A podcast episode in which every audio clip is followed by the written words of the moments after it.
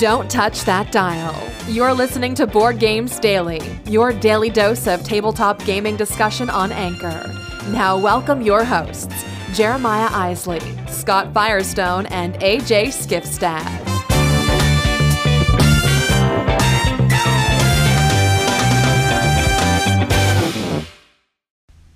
Hey guys, Jeremiah here. Welcome to another episode of Board Games Daily. Thanks for tuning in. Glad you could join us today. Here's a couple things that we're going to be talking about today, and who knows, maybe even more. We're going to be talking about the continuation of Topic Tuesday with uh, the discoveries of board games that we made in 2018. Which game came out of nowhere and rocked your socks right off? We want to know. So you can do that. I'll be dropping in with my segment about that. And uh, what else do we have? Uh, there was something else that we are going to talk about. I think there's a first impression take coming up. So stay tuned for that. And uh, don't want to forget, we've got a contest going on. If you go to any social media platform, use the hashtag That's How I Roll podcast. We're hosting this on that show. You can uh, share your goals for 2019. Use that hashtag, and you'll be entered to win a copy of Star Realms Frontiers as well as Hero Realms, courtesy of our friends at White Wizard Games. Let's see, what else do I need to remind you about? You can always be a, sh- a part of the show by uh, calling 216 352 3864. That's right. 216 352 3864. Use that number, call in, and be a part of the show. Get in on this conversation. And I'm going to stop talking now so we can get on with the show as it were. We'll see you as the show moves on. Thanks for tuning in to Board Games Daily. You can be more than just a listener. If you're listening via the Anchor app, you can be a part of the discussion by using the voice message feature. Don't just sit on the sidelines. Download the app and join the conversation today.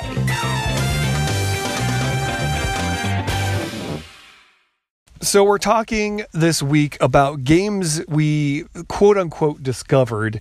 Now, this doesn't mean that, hey, we found this great game and we published it and brought it to the market. It means maybe there was a game that you weren't aware of and it just kind of dropped in your lap and it was great.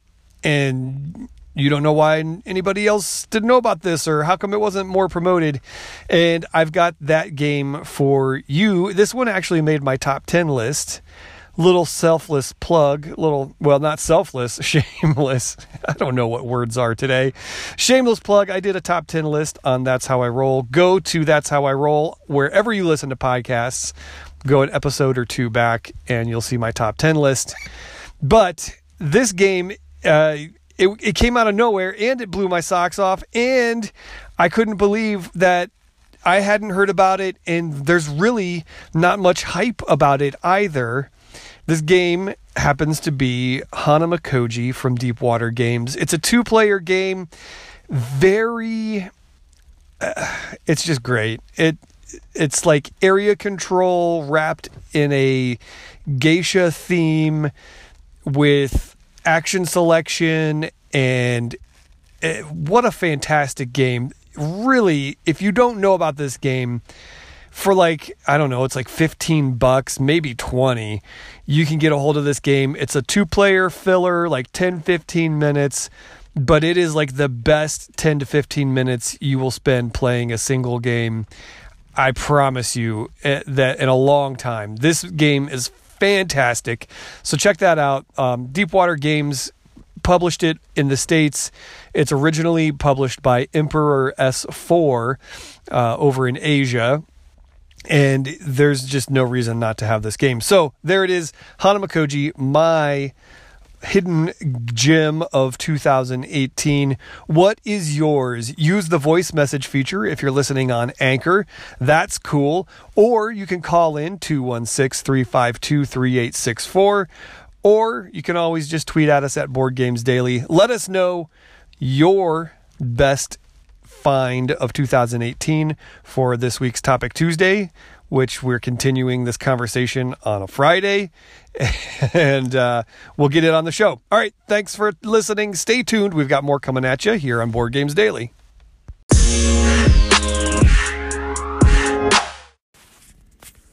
Hey there, folks.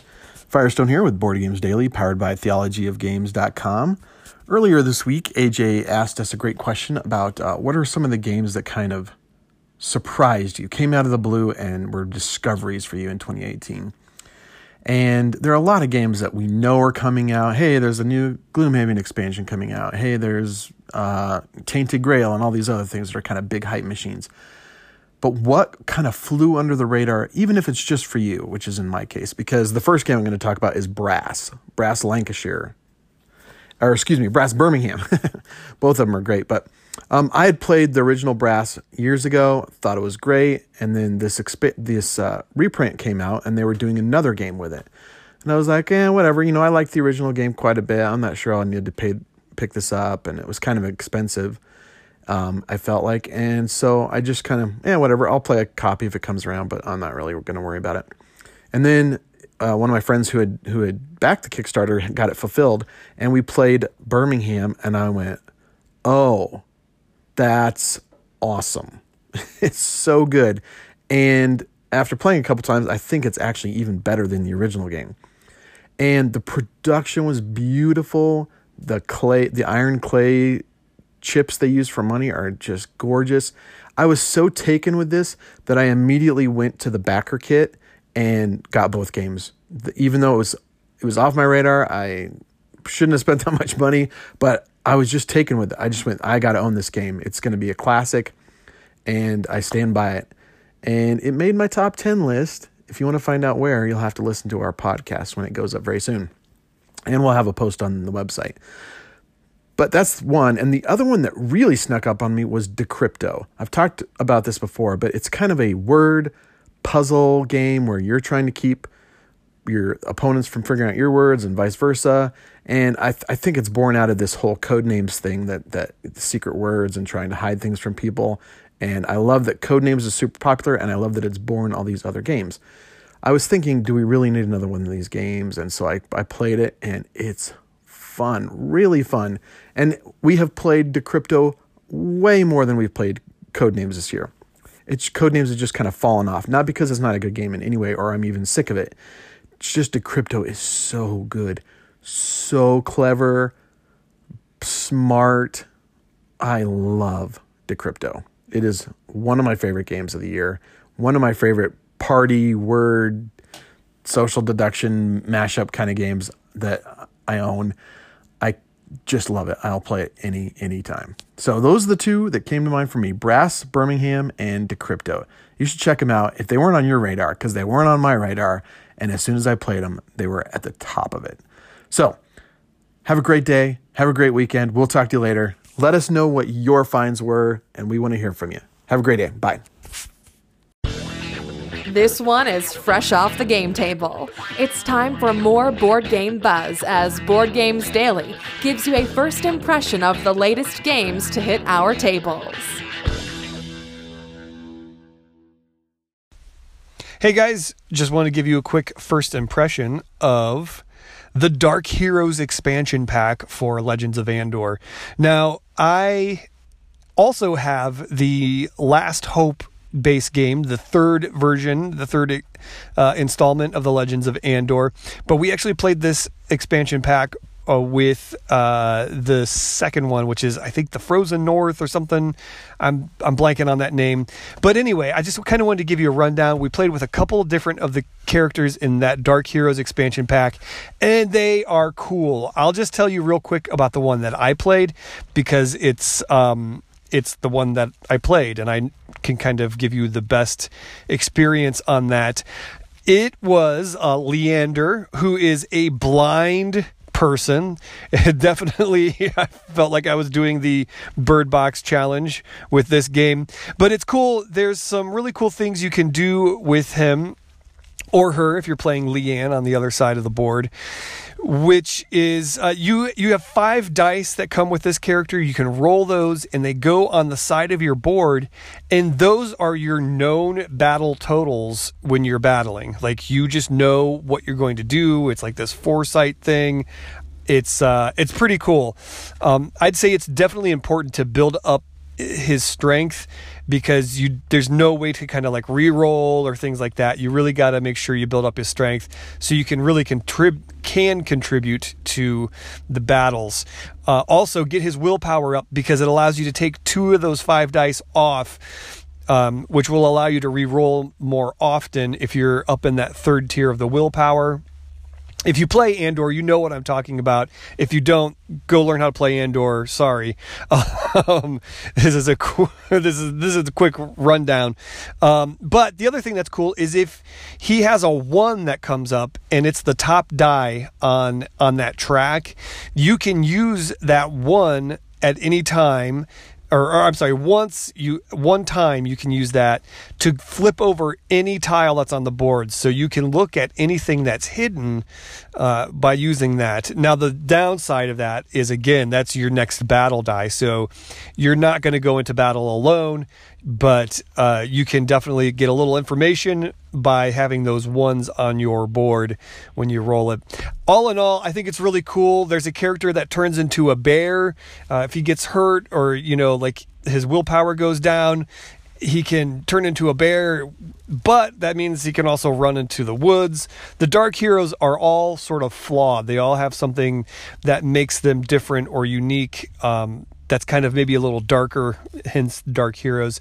Very cool expansion pack. Check it out if you're into Andor, which is a great, really fun co op game. Uh, so that's from Kosmos Games. And uh, I'll be doing a full review of that as well as the Last Hope uh, base game very, very soon. You can check that out on theologyofgames.com. I'll be printing that one soon. So stay tuned for that. And I'm going to get out of here. Stay tuned for more on Board Games Daily.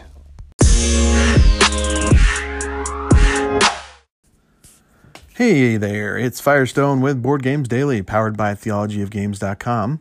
Last night was game night, so I have a first impression for you, and it's actually a first and a second impression because we played this game twice in a row. That almost never happens, especially with big meaty games. My group flies through games, there's always new ones floating in, and we just, it seems like we never stop and take the time to play a game twice. So we were halfway through our first game, and we said, I kind of want to play this again right afterward. And we all agreed and we did it. So, what is the game? It's Newton by CMON Games.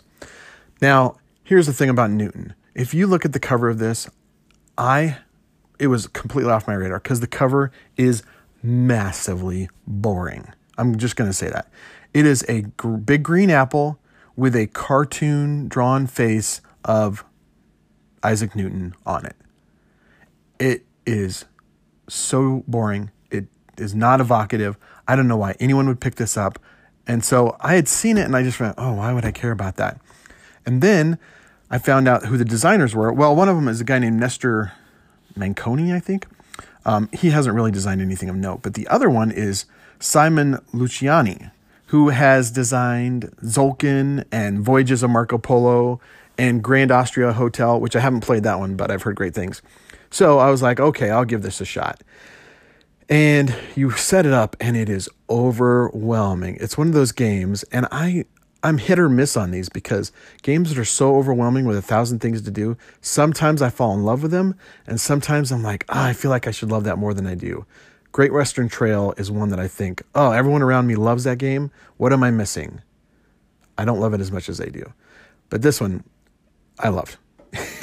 there are there's tons of variability. Basically, you are a scientist trying to, uh, I don't know, impress other scientists, become a great scientist, one of the masters, by inventing things, traveling to different universities, working on projects, sending off your assistants to go and discover things.